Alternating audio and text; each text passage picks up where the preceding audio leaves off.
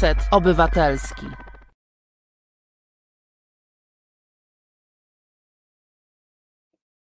Dobry wieczór, Jarosław Szczepański, a mm, pan, który siedzi koło mnie jest moim gościem, gościem państwa, gościem programu, nazywa się Marcin Zieliński, jest prezesem Forum Obywatelskiego Rozwoju i, e, i profesor Leszek Walcerowicz prosił e, przeprosić, bo pojechał do Sopotu na Europejskie Forum Nowych Idei.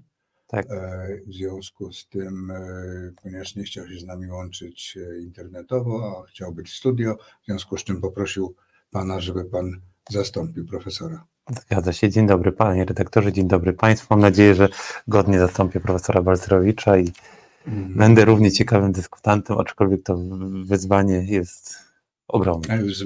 Podnoszę poprzeczkę po prostu żeby było, żeby, znaczy nie to, żeby się pan denerwował, hmm. tylko po prostu, żeby, żeby nasi widzowie się i słuchacze nie obrazili na nas.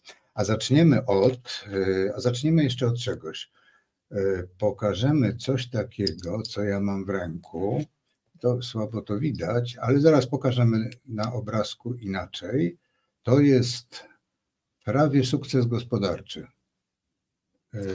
Zgadza się, to jest prawie złoty, prawie, prawie, prawie, prawie złotówka. Prawie złotówka. E, od... Wartość ma 0,68 złotego, czyli 68 groszy i jest jednym złotym e, po e, napisane jest na niej, gdzie tu jest początek, na pamiątkę spadku wartości złotówki za kadencji prezesa a. Glapińskiego, Adama Glapińskiego. Prezes Glapiński jest prezesem Narodowego Banku Polskiego, tu jest jego mm,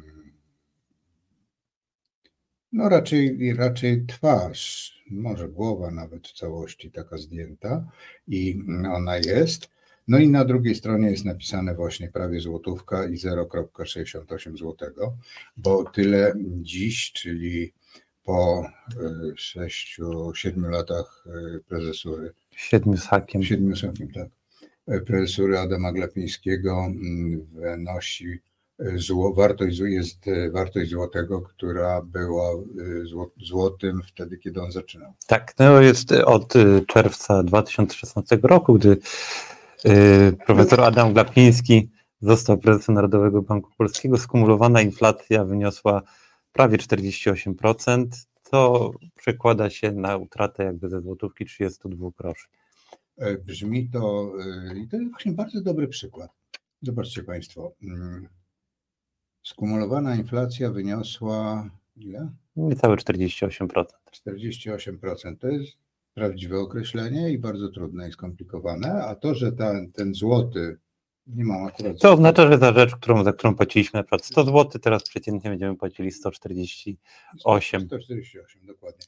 I to znaczy właśnie to, że mm, tak jak rozmawiałem zresztą w zeszłym tygodniu z panem Michałem Mykiem, że 800 plus, które będzie obowiązywało e, i będzie wypłacane od 1 e, stycznia, mhm. to jest mniej więcej równowartość 530, znaczy na dziś nie wiemy jak będzie w styczniu.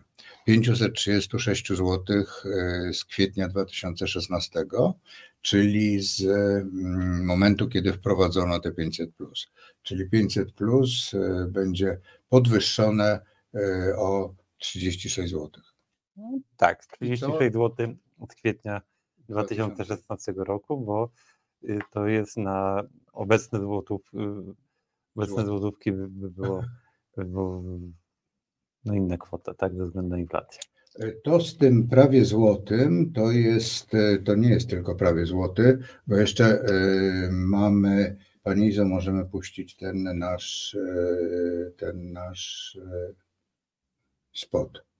Prawie państwo, wybory będą prawie uczciwe, opozycje dziennikarze prawie nie są, nie pamiętam co, prawie inwigilowani. Inwigilowani, dziękuję. I prawie mamy złotówkę. I to jest nasza zachęta do tego, żeby pójść na wybory. E, ja muszę pójść podwójnie, przyznam się od razu, dlatego że pójdę e, do jednego lokalu zagłosować, a w drugim lokalu będę siedział jako Ja myślałem, że, że podwójnie, bo też na referendum. E, znaczy, będę tam pisał, mogę się przyznać od razu, że ja będę Mhm. pisał, że odmawiam przyjęcia Mhm. karty referendalnej, to jest najbezpieczniejsze. Tak, znaczy to ja przy okazji to teraz Mhm. zareklamuję, bo e, Forum Obywatelskiego Rozwoju wraz z innymi e, organizacjami pozarządowymi prowadzi teraz akcję Nie daj sobie wcisnąć referendum. Mamy stronę o takiej właśnie nazwie nie daj sobie wcisnąć referendum.pl, w którym jest przedstawiona dokładna instrukcja, co zrobić, żeby tej karty nie przyjąć, bo tylko nieprzyjęcie karty sprawia, że yy, no, obniżamy frekwencję w referendum, tak? No bo ważne jest w referendum jest to, że nawet właściwie nie jest ważne to, e, jak odpowiemy na pytania, tylko to, czy będzie brało udział w referendum ponad 50% uprawnionych, bo ono wtedy jest ważne. I dlatego referendum e, o, za rozszerzenie, znaczy za naszym wejściem do Unii Europejskiej ważne było to, żebyśmy zagłosowali, żeby, żeby zagłosowało więcej niż połowa Polaków, bo wtedy, by to, bo wtedy to referendum było ważne.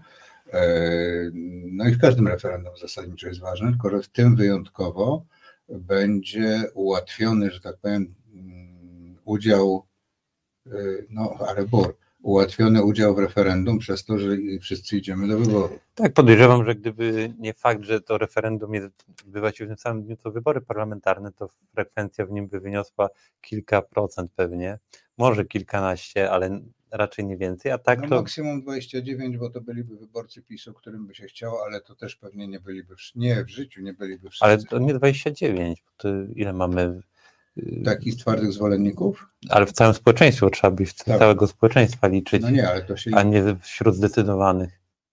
No może, no może. W każdym razie y, tam jest tak, że mm, trzeba, jest, jak jest płachta, y, którą, mm, przepraszam, dokument, y, lista wyborcza, na której jest spis wyborców, jest miejsce, w którym się podpisuje, y, podpisuje odbiór kart do głosowania, czyli karty do głosowania do Sejmu i karty do głosowania do Senatu. E, i e, jest obok rubryka e, uwagi i tam trzeba albo samemu napisać, albo może być odwrócone, to znaczy odwrócone do siedzącego członka komisji wyborczej, czyli przodem do siebie, bo to raczej odwrotnie pisać jest trudno Mhm. że odmawiam, albo po prostu dopilnować, żeby e, członek komisji wyborczej napisał, że odmawia e, referendum. Jaką ciekawostkę powiem, e, mm, coś rozgadałem, ale jako ciekawostkę powiem, że w materiałach szkoleniowych dla członków komisji wyborczych jest e, taki obrazek, że właśnie jest ten, ten, te, te, te rubryki wszystkie są i jest pokazane, w którym miejscu trzeba zaznaczyć, że odmawiam albo bez karty. Mhm. I oczywiście jest napisane bez Senat jako przykład. Czyli, że większość z nas nie będzie, znaczy większość z nas będzie brała karty do e, Sena, Sejmu i Senatu do głosowania, a e, odmawiać trzeba tylko tej karty e, Referendalny. referendalnej. Jeszcze jedna ciekawostka, o której jeszcze nie wiem, jak ona jest rozstrzygnięta, bo na kartach zezwalających na głosowanie poza e, miejscem zamieszkania, tych, które się bierze z urzędu gminy, e, są, mm, że się zezwala na głosowanie poza miejscem stałego zamieszkania i tam jest e, głosowanie na prezydenta, głos- głosowanie samorządowe, głosowanie do Sejmu i Senatu. Te poprzednie są skreślone, ale Mhm. nie ma w ogóle czegoś takiego referendum. Więc e, jutro ja będę pytał e, w czasie szkolenia, w takim razie, jeżeli nie ma, to znaczy, że ci, którzy przychodzą z tymi kartami, nie dostają karty do referendum. Nie powinni dostawać, bo tam nie, nie są uprawnieni. No ale to nie jest jedyny problem. Opublikowaliście w forze 8 lat PiS, niszczenie gospodarki praworządności. Brzmi to bardzo górnolotnie. Znaczy niszczenie? Nie, niszczenie nie, jest że górnolotne. Taki tytuł jest, to właśnie niszczenie, 8 lat niszczenia gospodarki praworządności, ale porozmawiajmy o gospodarce z praworządności. E, Rozmawiałem z e, profesorem Wyrzykowskim, rozmawiałem z profesorem Polską i jakoś też mówili o niszczeniu. No bo to niestety ten proces zachodził przez te ostatnie 8 lat yy, i tego niszczenia, no też to jest chyba podstawowy problem, że Prawo i Sprawiedliwość zrobiło jakąś cnotę, tak? Z tego, że z tego, że na przykład mamy w tej chwili. To nie wieścią? nie, no ale z tego naprawdę, że mamy w tej chwili około 50% udział państwa w sektorze bankowym, licząc aktywami, banki PKO no, jedno, PKO drugie. Właśnie, że nastąpiła w ciągu tych 8 lat nacjonalizacja banku, nacjonalizacja, czyli upaństwowienie banku PKO SA. Tak. Tego, który był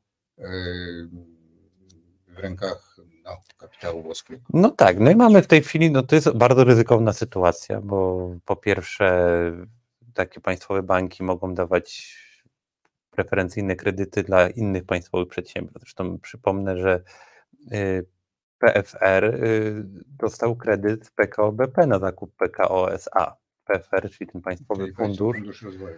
Y, państwowy fundusz, który jest jednym z teraz obok PZU, jednym z głównych akcjonariuszy PKO SA. Mogą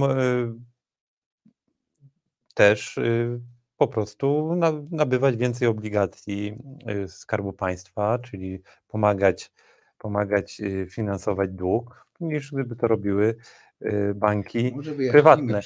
I ogólnie rozrost sektora, rozrost własności państwowej w sektorze bankowym jest bardzo niebezpieczny, zwiększa ryzyko kryzysu bankowego, a niedawno słyszeliśmy z ust y, bodajże rzecznika PiSu, że to dzięki tej światłej polityce Prawa i Sprawiedliwości my mamy w tej chwili 50% udział państwa w sektorze bankowym, co przekłada się na bezpieczeństwo i tak dalej. To się właśnie nie przekłada na bezpieczeństwo, tylko na zagrożenie. Ale I... bezpieczeństwo PiSu może się przekładać. Czy oni mówili, że bezpieczeństwo obywateli? Na pewno bezpieczeństwo, można powiedzieć o bezpieczeństwie y, ekonomicznym dygnitarzy tych nominatów pisowskich, to na pewno to są no kolejne tak, posady, to jest, to jest kolejne posady do obsadzenia, no ale niestety przez to, że PiS zrobiło taką cnotę z tego, co z nacjonalizowania firm, no to w tej chwili mamy, nikt, nikt właściwie nie chce poruszać tematu prywatyzacji, więc przypuszczalnie po wyborach bez względu Zaraz, na to. Ale w referendum jest pytanie nie o prywatyzację, to pytanie jest, to pytanie jest w ogóle. Nie, przedsiębiorstw państwowych nie, majątku narodowego. Przedsiębiorstw państwowych było na początku, później zmienili. Aha.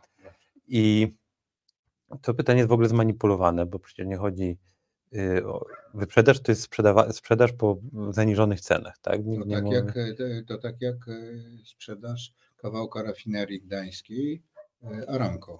No na przykład. Aramco.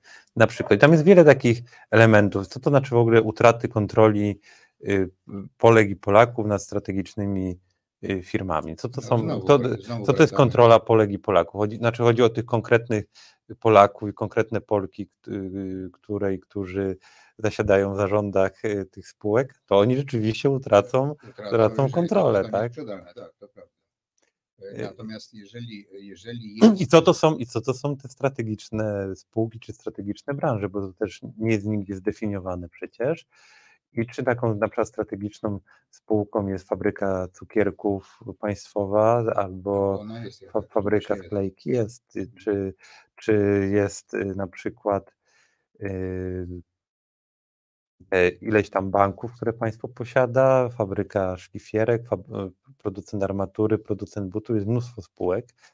No, czy też na przykład y, Orlen jest taki faktycznie tak strategiczny, musi pozostać państwo. Też przypomnę, że jak są te kluczowe spółki, które rzeczywiście gdzieś mogą mieć wpływ na bezpieczeństwo, to państwo ma też inne narzędzie, narzędzie żeby wpływać na ich działanie no, regulacyjne. Taki przykład, pamięta pan, jak e, w 2011 roku, czyli 12 lat temu, za rządów e,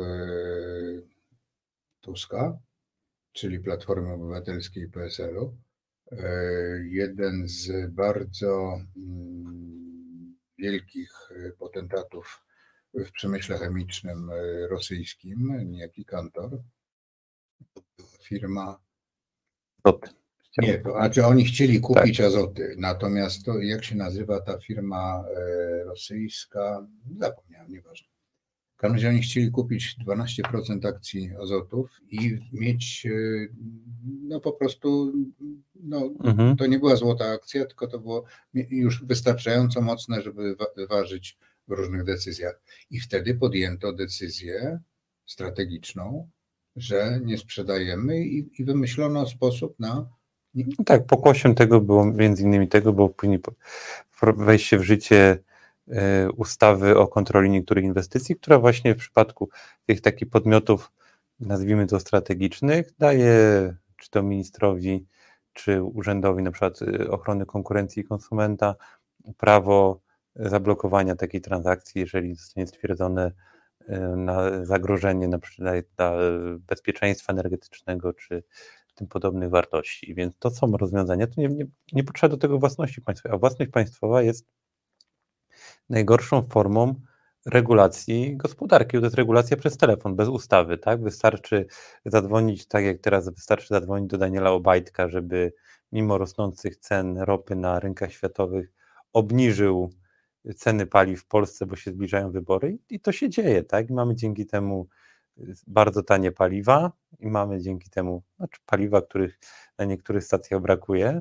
No tak, no, Ale są no, bardzo jest tanie, ale jest tanie. tak, tak. Mamy dzięki temu inflację za wrzesień o jakiś jeden punkt procentowy niższą niż by była bez tego nadzwyczajnego działania. Ale Wtedy może by była 10,0,01. Nie, no bez tego to by jeszcze 10 nie było, bo było około Okej. 9,2.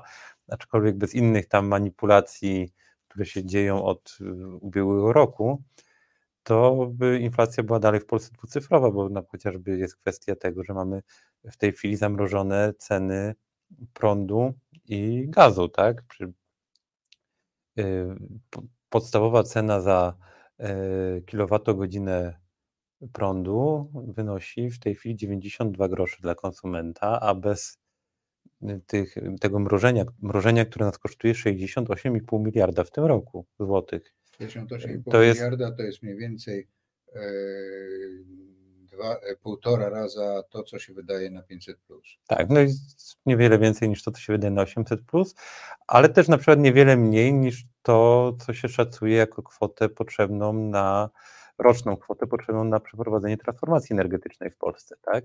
My mamy 70 miliardów prawie wydawanych, wydanych w tym roku na utrzymanie Utrzymanie sztucznie cen. zaniżonych cen, bo bez tego by cena prądu kosztowała, wynosiła e, 2 zł za kilowatogodzinę, a nie 90 groszy. Ale, Ale inflacja by- ale inflacja by była bez, bez tych działań, yy, bez zamrożenia cen yy, gazu i prądu, by była około 8-9 punktów procentowych wyższa, czyli by wynosiła w tej chwili nie, nie 8, tylko 17%.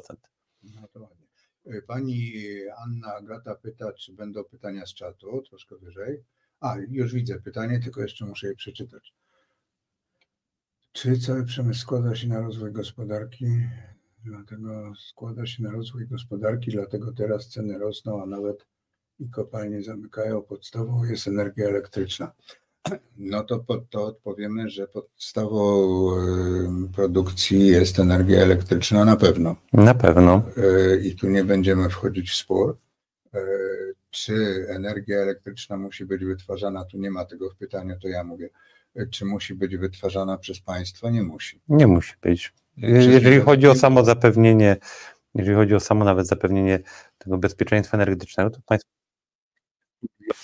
innymi narzędziami, żeby zapewnić to e, bezpieczeństwo energetyczne niż własność państwa. A własność państwa to jest przede wszystkim to są te patologie, których taki szczytowy, szczytową formę widzimy w okresie PiSu, czyli synekury, czyli polityka e, w spółkach e, na telefon, tak jak trzeba było, to spółki energetyczne e, ratowały kopalnie, tak, to wtedy państwo może powiedzieć, że my złotówki nie, nie, nie dopłacamy do kopalni, ale to, że spółki energetyczne Państwo musiały nie, dopłaca, bezpośrednio czyli, z budżetu. Czyli nie dopłaca budżet, czyli nie dopłacamy my bezpośrednio, tylko dopłacamy płacąc za energię elektryczną. No ale najpierw tak, no na, najpierw spółki energetyczne wykładają miliardy na ratowanie górnictwa, a potem my płacimy wyższe ceny za prąd.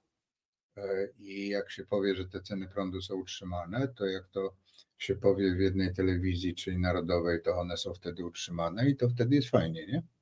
Tylko, że później się okaże, że te ceny trzeba podnieść, no bo, no bo nie może tak być, żeby to nie było utrzymane. Tak, no to, to, ale na przykład na Węgrzech też były ceny przed wyborami, ceny energii utrzymywane na stałym poziomie. W kwietniu 2022 roku odbyły się wybory, a w sierpniu zaczęły się podwyżki. Tam o y, w samym sierpniu to było prawie 50%, a łącznie o prawie 70%. I sama ta, z powodu tych podwyżek sierpniowych y, e, cen energii elektrycznej i gazu, inflacja w ujęciu miesiąc do miesiąca wyniosła wtedy na Węgrzech ponad 3%. Trzeba pamiętać o tym, że po wyborach się wiele rzeczy może zmienić. Tak samo zresztą jak mamy tutaj, jeżeli już na prawie złotówkę przedstawiliśmy, to mamy teraz obniżki stóp procentowych przed wyborami. Tak samo w Turcji były obniżki stóp procentowych przed wyborami, a po wyborach się zaczęły podwyżki. No to warto z takich przykładów, myślę, też jakieś wnioski wyciągać. No warto. E, pani Anna Agata nas tu pyta, metalurgii już nie mamy, podstawą hutnictwa węgiel, bez energii i metalurgii nigdzie nie dojedziemy, chyba że na dno. E, przepraszam, że przypomniał mi się wierszyk. E, prędzej górniku, śmielej górniku, na twe wyroby czeka już huta, nasza kochana huta Bieruta. I później tam było prędzej hutniku, śmielej. To z czasów mocno wczesnogomułkowskich wierszyk. To jest tak, z tymi hutami to rzeczywiście jest tak, że one bez węgla nie pojadą, tylko że to musi być węgiel koksowy. E, węgiel koksowy w Polsce wydobywa się tylko w Jastrzębskiej Spółce Węglowej, e, która, mm, która była bardzo dobrą spółką giełdową. Nie, nie była nigdy. Ona była mniej. Właśnie na początku była droższa, tak? No tak, racja. Ona od początku spadała akurat spadała, od, od tak, Droższe akcje były niż, znaczy przy zakupie tak. pierwszym, przy y, pierwszej emisji, a później zaczęły spadać. Natomiast ona później jeszcze zrobiła taki numer, że przejęła Budryka, kopalnię Budryk, mm. która była dochodowa i wtedy jej podskoczyły akcje, bo to się w całości zrobiło. Cena. E, czy tak tu a propos tego, tam, co tam podstawą przemysłu jest, czego mm. to już nie mamy, a mieliśmy, to takie te utyskiwania, jak to właśnie, to, to, to, czego to w Polsce nie zniszczono, to od lat 90. słyszymy. Y, I to, a w TVP to w tej chwili mamy od 8 lat tę historię o tym zniszczeniu polskiego przemysłu i tak dalej, ale jakoś niby przemysł zniszczono, ten perelowski, bardzo nieefektywny przemysł, niby zniszczono, a jednak mamy no, prawie 30 lat wzrostu gospodarczego i to tak silnego wzrostu gospodarczego, nawet PiS nie było w stanie tego zepsuć y, do końca, aczkolwiek już w tej chwili zaczynamy odczuwać te efekty. I też wzrostu produkcji przemysłowej, bo to też były lata wzrostu produkcji przemysłowej. Po prostu też trzeba mieć na uwadze to, że struktura, y, struktura gospodarek się zmienia. Teraz są inne rzeczy ważniejsze niż Y, huty i wcale nie, nie, nie, każdy kraj musi mieć swoje huty, żeby się rozwijać. No zresztą huty mamy przecież w Polsce, no, ale to nie musimy mieć, nie musimy mieć tak, tak wielkie, ale nie musimy mieć tak wielkiego przemysłu hutniczego jak tu w PRL-u, tak, żeby się rozwijać. I, i to, i to widać, że widać jak się Polska zmienia i rozwija. Jechało tramwajem, to było widać nawet e, piece, bo to tam było widoczne to po prostu.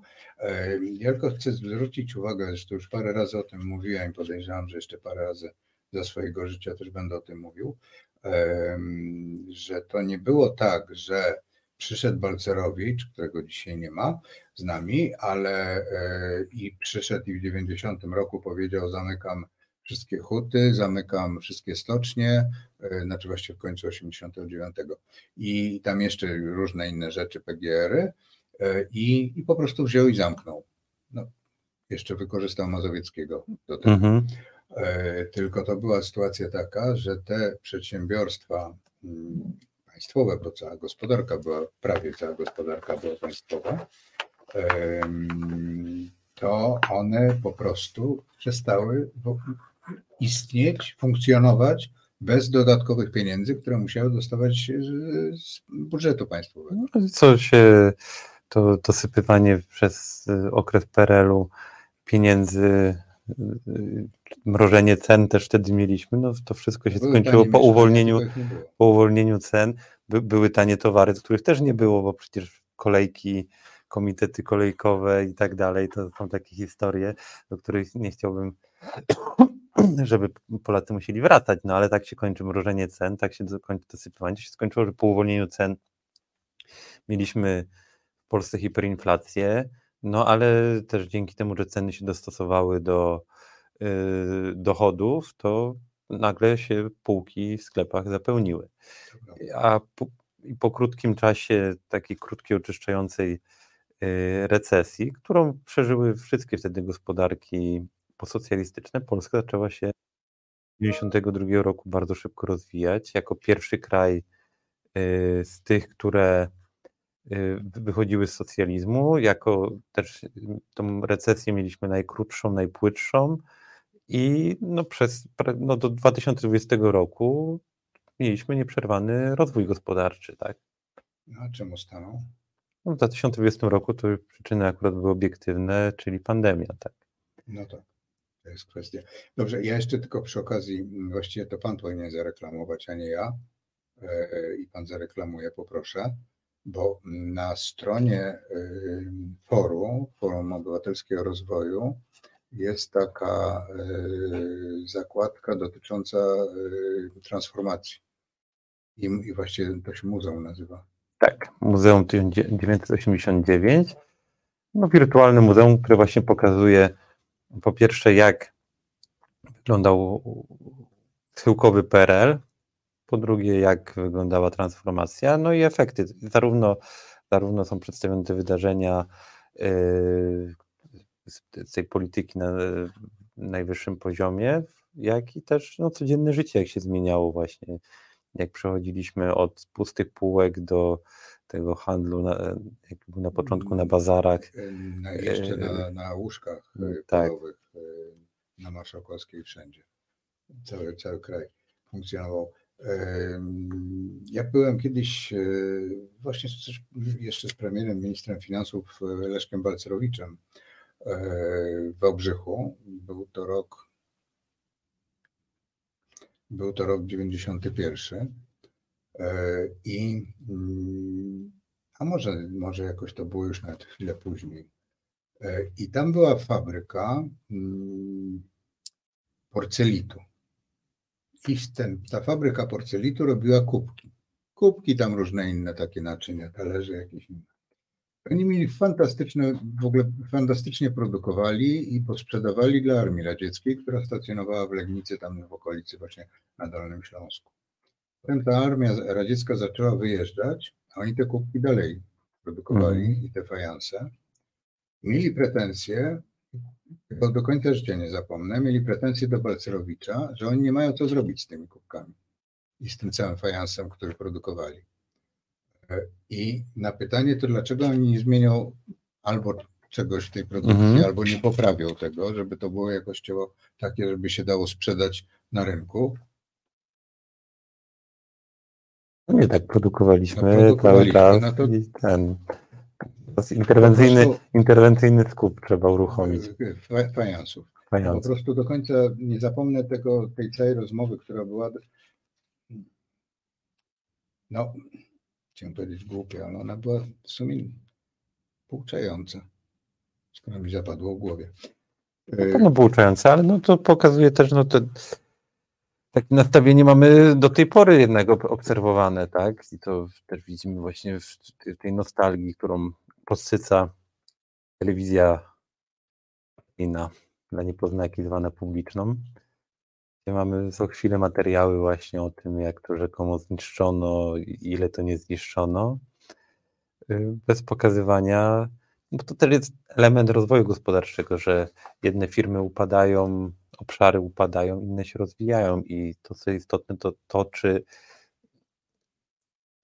w sumie idziemy do przodu, czy, czy się cofamy, w sumie jako, gospodarka. jako społeczeństwo, jako gospodarka. Pani Anna się pyta dalej, mm, no, zastanawiana się, ona nas ostro przyczołgać, że można powiedzieć, że mieliśmy nie mieć przemysłu i być tylko konsumentem Zachodu. E, Ja w tym programie rozmawiałem parę, no chyba już z miesiąc albo dwa miesiące temu z producent, z fachowcem, z jednym z ekspertów od e, produkcji mm, przetworów mięsnych. My jesteśmy na czwartym miejscu w, w Unii Europejskiej, jeśli chodzi o produ- produkcję mleczno-serową, to się jakoś nazywa, e, i wołowinę, i, i drób. I to wydaje mi się, że to nie jest e, bez znaczenia, że kraj, którym jesteśmy, że produkuje coś, co jest bardzo, co jest kupowane i co jest potrzebne.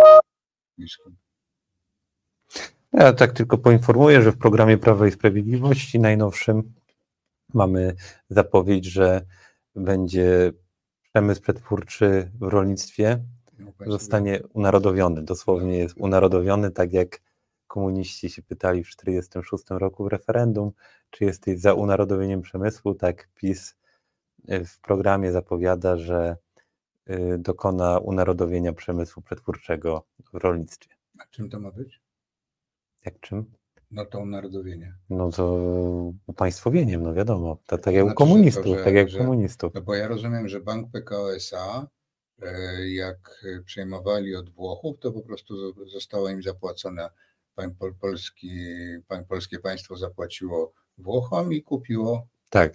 No, Mm, tutaj, no tutaj też przypuszczalnie będą kupowali, ale to pokazuje też, jak, w jakim kierunku Prawo i Sprawiedliwość chce zmierzać. Znaczy, to mamy tu akurat na bazie tej dawnej Krajowej Spółki Cukrowej jest budowany potężny holding Krajowa Grupa Spożywcza. Jest też zapowiedź, że on będzie dokapitalizowany, więc być może y, jakiś tam kilkaset milionów, czy, czy nawet może miliard złotych wpadnie na dofinansowanie działalności tego podmiotu i będzie miał za co kupować.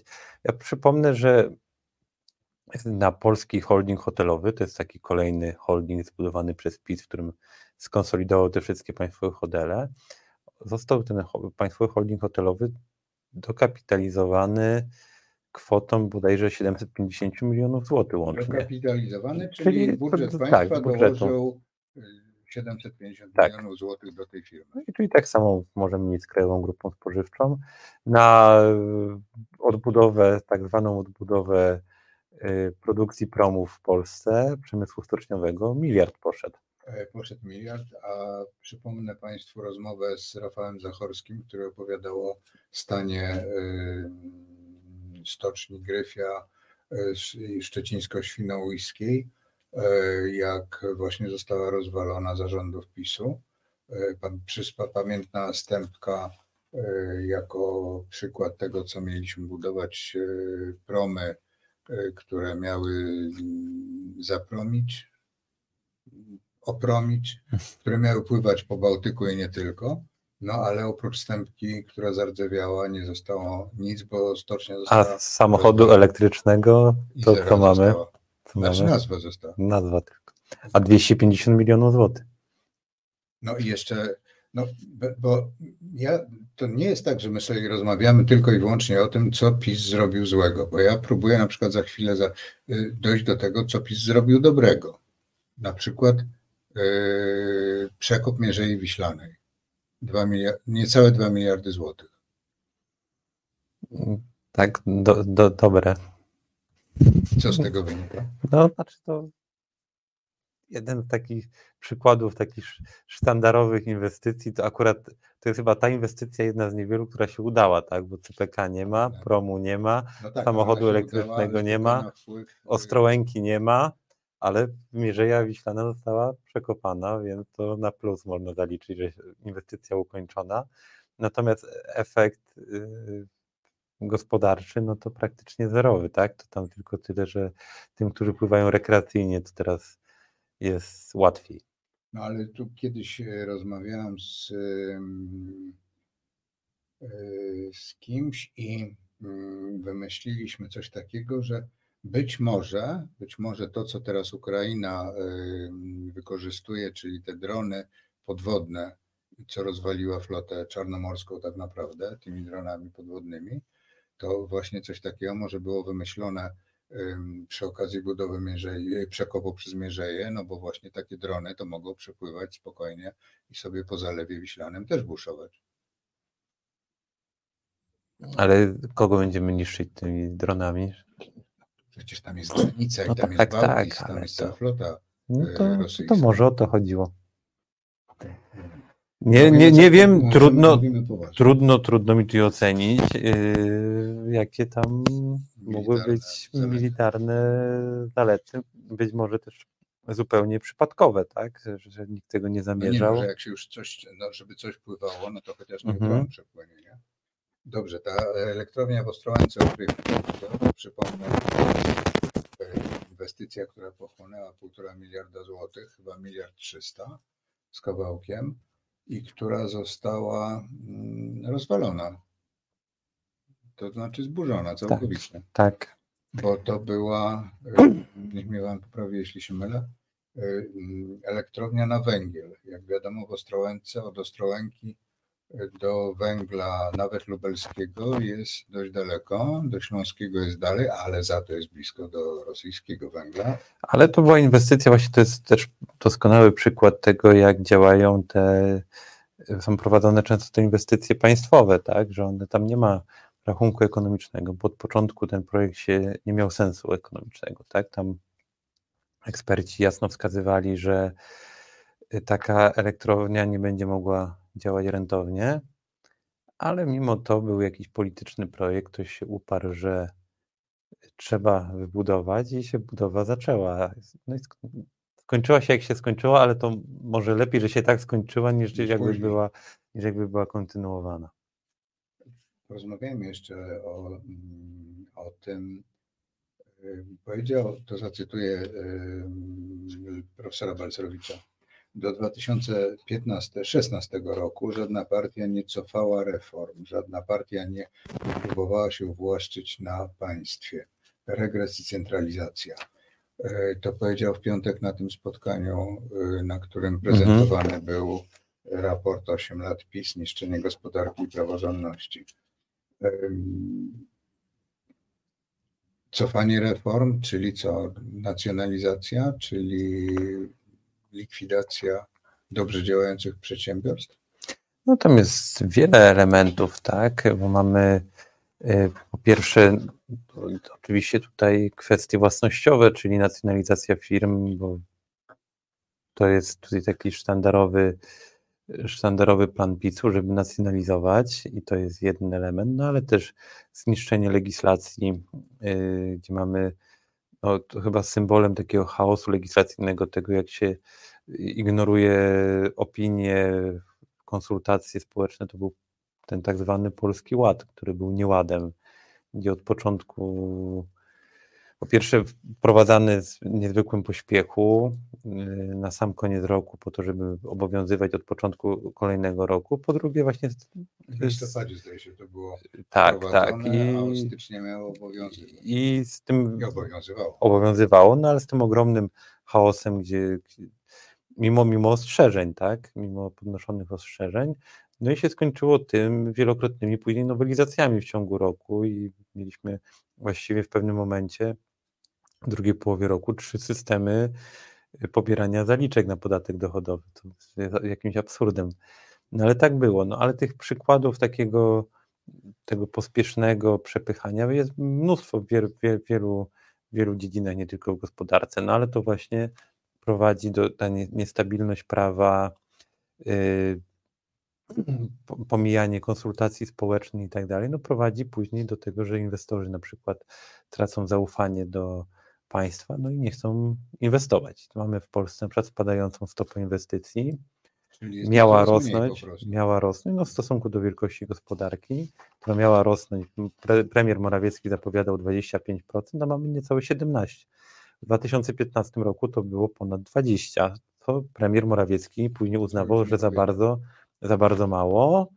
Tak, bo w 2006, wtedy jeszcze był ministrem finansów tylko, to zapo- jak przedstawił ten swój słynny plan zapowiadał, że o, mamy tak niską i trzeba, y, trzeba doprowadzić do tego, żeby była wyższa. No i a jest niższa. Dlaczego? Dlatego, że prywatne firmy boją się inwestować, zwłaszcza chodzi o inwestorów krajowych, bo jeszcze zagraniczni inwestorzy to sobie jakoś są w stanie poradzić, bo mają y, często mogą stosować arbitraż międzynarodowy, nie muszą wcale No właśnie, bardzo korzystać z ważne. polskich sądów, a dla po, polskich przedsiębiorców ten teraz upolityczniony, upartyjniony system sądownictwa, plus do tego ro- ro- rosnąca y, długość trwania spraw w sądach, no to prowadzi, że po prostu no, rośnie niepewność, a niepewność się odbija negatywnie na, na inwestycjach. Mamy te różne ideologicznie motywowane regulacje sektorowe, mamy zakaz handlu w niedzielę, zakaz obrotu ziemią rolną dla w- podmiotów prywatnych, tutaj ograniczenia w otwieraniu nowych aptek, które też zostały, przy- przypomnę, kilka miesięcy temu, w wakacje, w skandalicznym trybie zostały, ta ustawa jeszcze znowelizowana, gdzie zostały to dodatkowo- dodatkowo- Dodatkowo, dodatkowo zostało jeszcze ta y, apteka dla aptekarza jeszcze do, do, dociążyła jeszcze y, przedsiębiorców tej branży, a to było, działo się y, podczas prac nad ustawą o gwarancjach ubezpieczeniach eksportowych. Tak? I nagle się pojawiła wrzutka, y, to znowelizujemy prawo farm- farmaceutyczne. No i to pokazuje po prostu, jak wygląda w tej chwili legislacja, czyli chaotyczna, wyjaśnijmy może, bo rzutki poselskie. Mhm. wprowadzane na ostatnią chwilę z bardzo k- krótkim tym tak zwanym vacatio legis, czyli tą przerwą między uchwaleniem a wejściem w życie. y, Później często zmieniane, bo się okazuje, że w tym pośpiechu po- popełniono mnóstwo błędów i to, to tworzy bardzo po prostu nieprzyjazną, y, nieprzyjazny klimat dla inwestowania w Polsce. Bo tam jeszcze to jest mm, em, coś, co zostało wprowadzone w ciągu ostatnich 8 lat. E, Głównie to zaczęło być robione przy ustawach covidowych em, związanych z COVID-em i No to w covid to w ogóle mieliśmy y, stanowienie prawa na konferencjach prasowych premiera, tak? No tak, to też. E, A jeszcze nawet wicepremiera e, przy kampanii wyborczej, to, to teraz, to dotyczy Tej tak zwanej czternastki. cztera- czternastki, która miała być już ileś, ale to miało być brutto, ale ponieważ on powiedział, że to będzie netto, to jak To się znalazło 9 to miliardów, tak żeby. dokładnie było e, z carami rosyjskimi. Jak car powiedział, że, że ma być, e, e, nie będę cytował, jak ma być szerszy tor w Rosji w stosunku do Europy, to, to tak zostały i tak zostały nam do dzisiaj. No, te tory rosyjskie w Rosji są szerokie. I jedyne wytłumaczenie, dlatego że car tak chciał, po prostu. E, I to, i to zaczęliśmy robić nagle. E, Przypomnijmy jeszcze o tych inwestycjach. Mówi Pan, że inwestorów zagranicznych, inwestycje zagraniczne zasadniczo wielkościowo nie spadają Mhm. proporcjonalnie, natomiast e, krajowe zdecydowanie się zmniejszyły. Tak, zmniejszyły. duzi, duzi inwestorzy zagraniczni to nie idą, jak mają problem, to nie idą do polskich sądów, tylko korzystają z międzynarodowych instytucji arbitrażowych i tam są rozstrzygane spory z polskim państwem. Natomiast polscy inwestorzy takiej możliwości, zwłaszcza ci drobni, nie mają. No i konsekwencje są takie, jakie są, tak? Czyli mamy Zamyka się bardzo wiele firm. E, Proporcjonalnie w tej chwili nie chcę rzucać liczbami, to zresztą nie ma znaczenia, znaczy ma znaczenie, ale, e, ale jest ich bardzo wiele zamykających się. Szczególnie dotyczy to e, kosztów związanych z ZUS-em. Tak, no to jest na pewno jeden z czynników, ale też mm, no, tu akurat mi się wydaje, że może być y, czynnik drugi, taki bardziej obiektywny, powiedzmy niezależny od PiSu. Y, Mianowicie mieliśmy ogromne wsparcie dla przedsiębiorców w czasie COVID-u.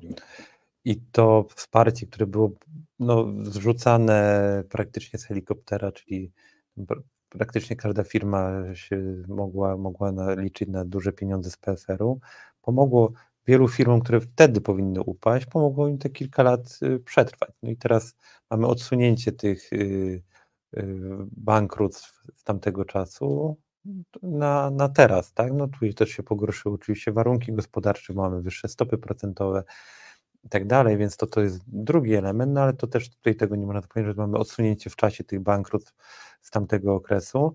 Nie chodzi mi o to, żeby zbankrutowały te, te firmy bez tej tarczy przez COVID, tylko po prostu one były w słabej kondycji i gdyby nie było pandemii, to one by pewnie upadły na przykład w 2020-2021 roku. Przyszła pandemia, przyszły ogromne pieniądze z PFR-u, one przetrwały. Przypomnę, że były wtedy można było sobie skład, składki, znaczy przedsiębiorca mógł składki na ZUS odłożyć, y, zrobić sobie wakacje, wakacje od nich na trzy miesiące. Bodaj. Tak, znaczy tam by, można było, tam, tam, ale to tam były tam takie, tam, to były drobne, tak, to tam były takie drobne w stylu, że tam składki płacone tylko przez przedsiębiorcę, tam za trzy miesiące bodajże można było nie płacić, no ale to, to było kilka tysięcy złotych, tak.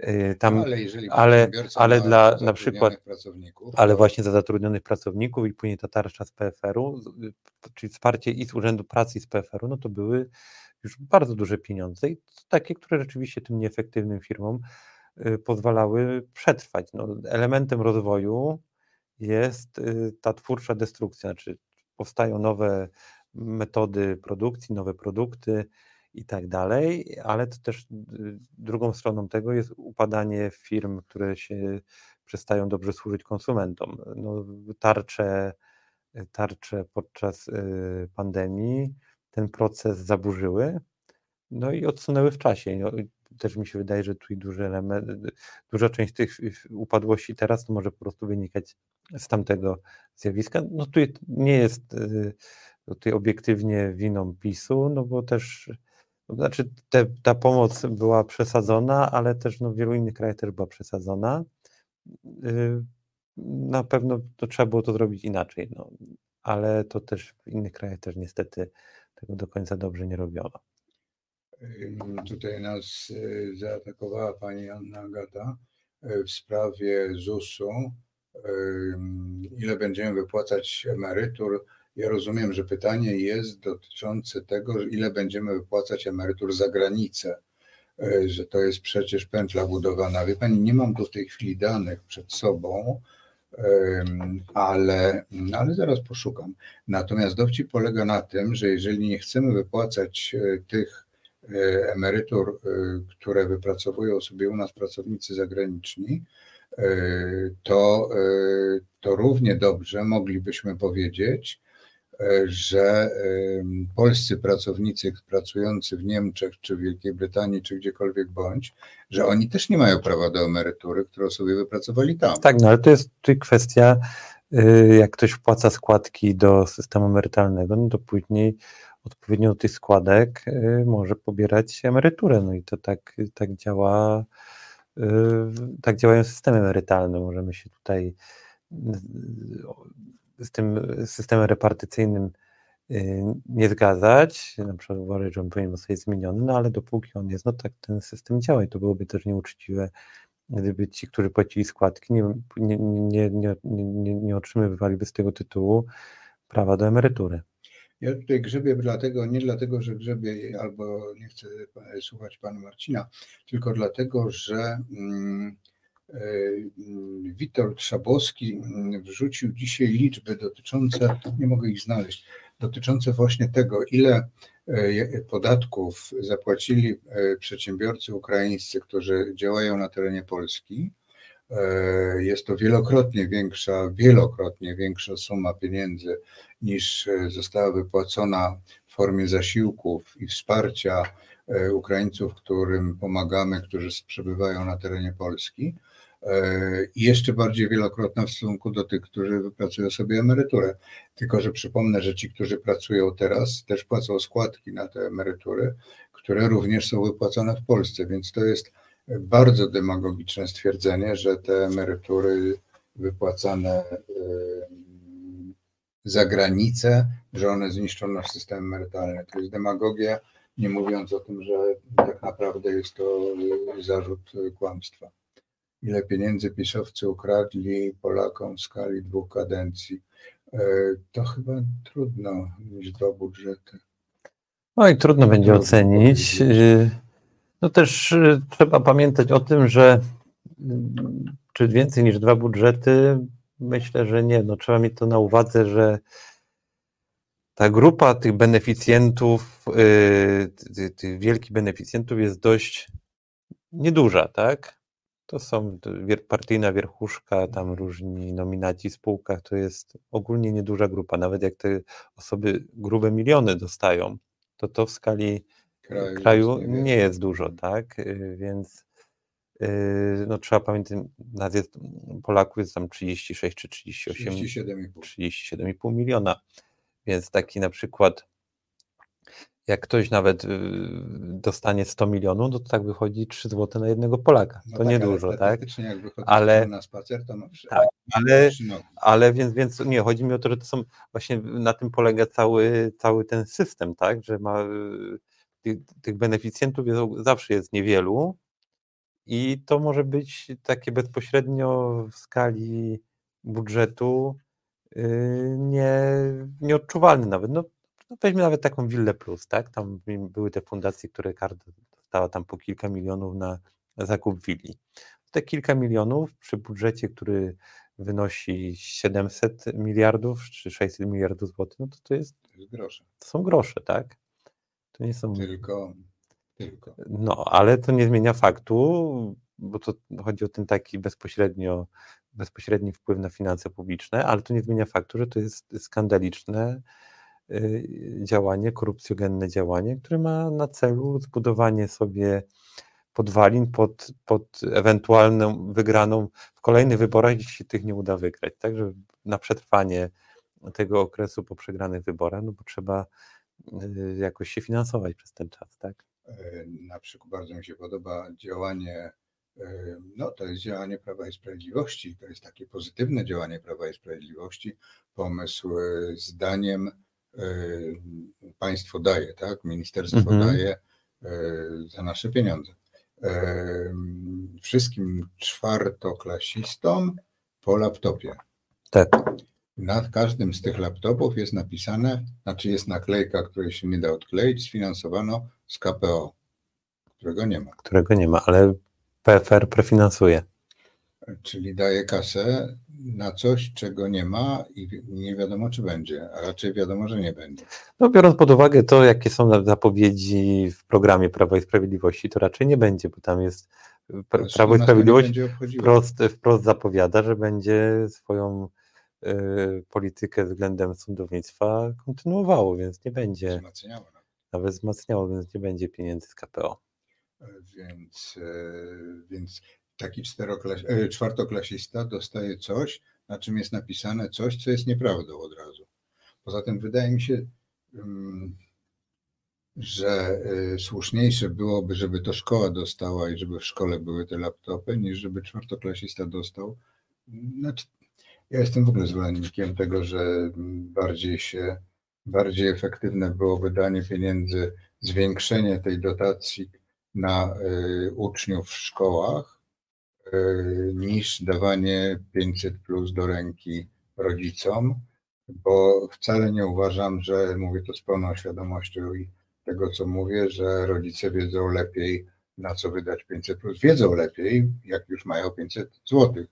Natomiast czy wydadzą to na kształcenie dzieci, na dożywienie dzieci? Znaczy tutaj jeszcze tak chciałbym powiedzieć, na czym bardzo ubolewam, y, bo to właśnie też takie pojawiają się głosy, że trzeba na przykład dofinansować właśnie edukację. Prawdopodobnie trzeba, albo że trzeba system ochrony zdrowia dofinansować.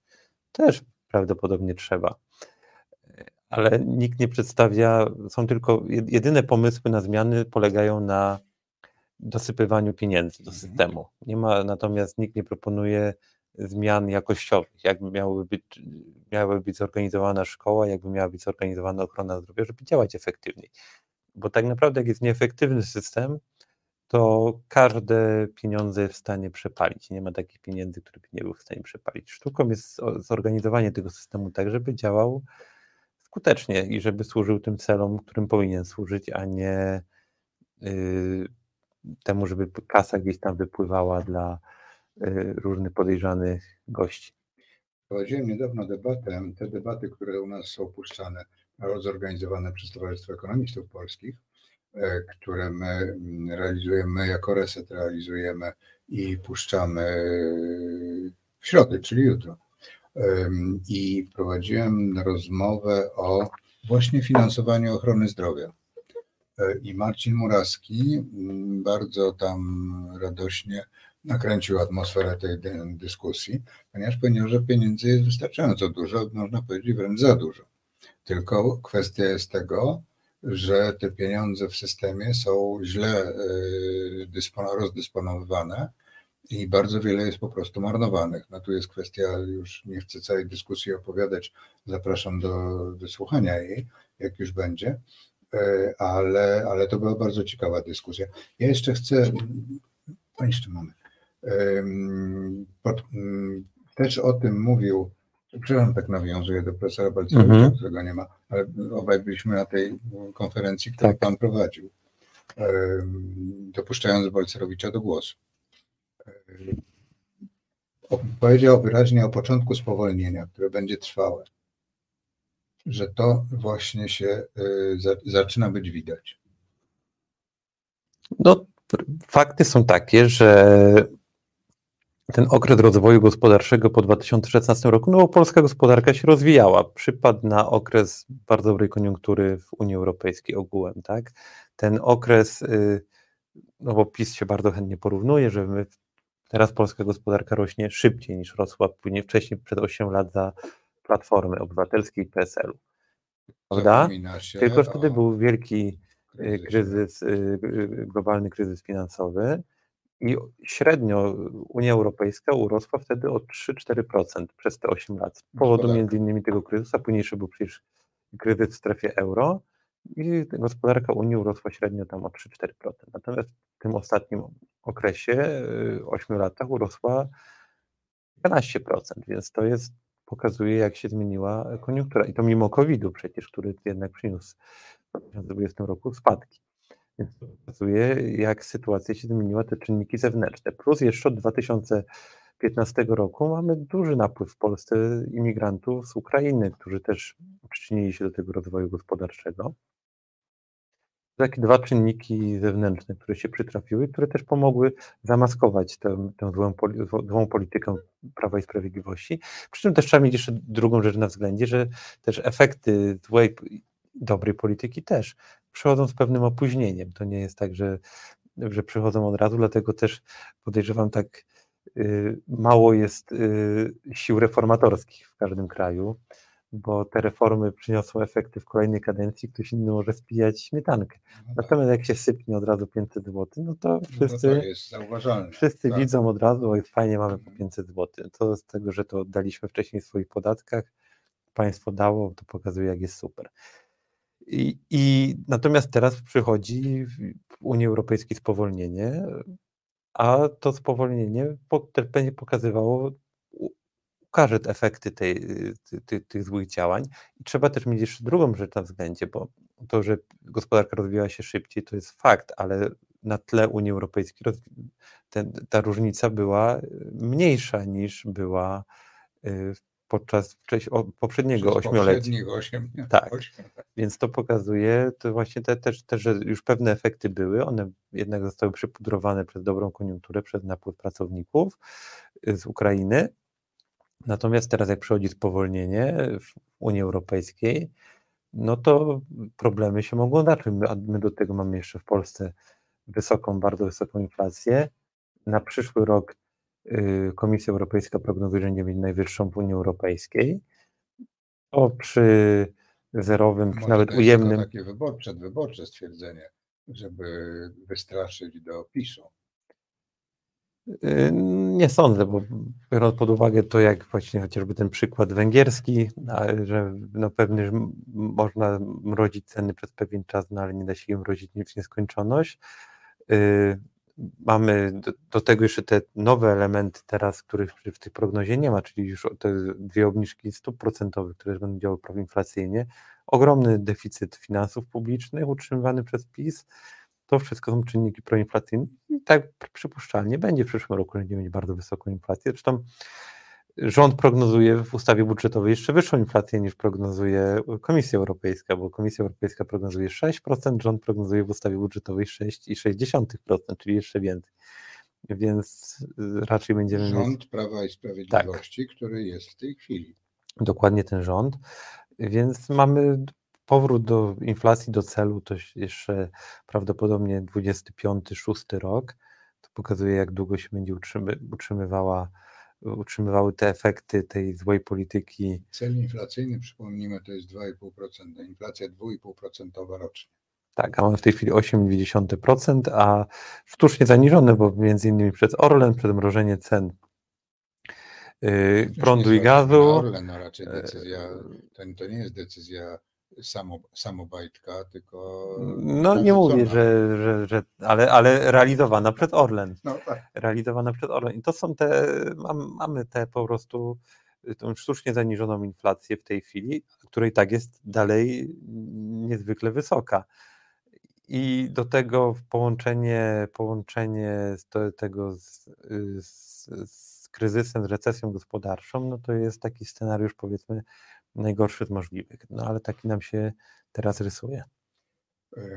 Tu jeszcze można by długo. Widzę, że pani Anna Agata ma całą serię nowych pytań, ale to już proponuję, że odłożymy na kiedy indziej. Może na koniec byśmy naszego spotkania jeszcze pokazali raz ten e, spot pani Izo dotyczący prawie złotego, e, prawie złotówki. To jest jeden złoty, czyli 0,6, czyli 68 groszy po prostu. 1 zł, które było parę lat temu, teraz jest warte 68 groszy i to jest, y, skoro mm, pan prezes Glapiński się szczyci tym, że on walczy i on utrzymuje i tylko dzięki niemu, tam krzyczy na dziennikarzy, na ekonomistów, że, że nie wiedzą co mówią, no to my mówimy, y, o, tak się składa ekonomista, dziennikarz to my mówimy, że 1 zł to jest 0,68, czyli 68 groszy.